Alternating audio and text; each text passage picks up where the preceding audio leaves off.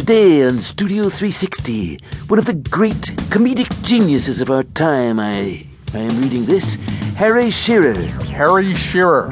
He'll be talking with me mainly in his normal voice about his role as Mr. Burns on The Simpsons, in This Is Spinal Tap, and his latest character, Richard Nixon. I shall resign the presidency, effective at noon tomorrow.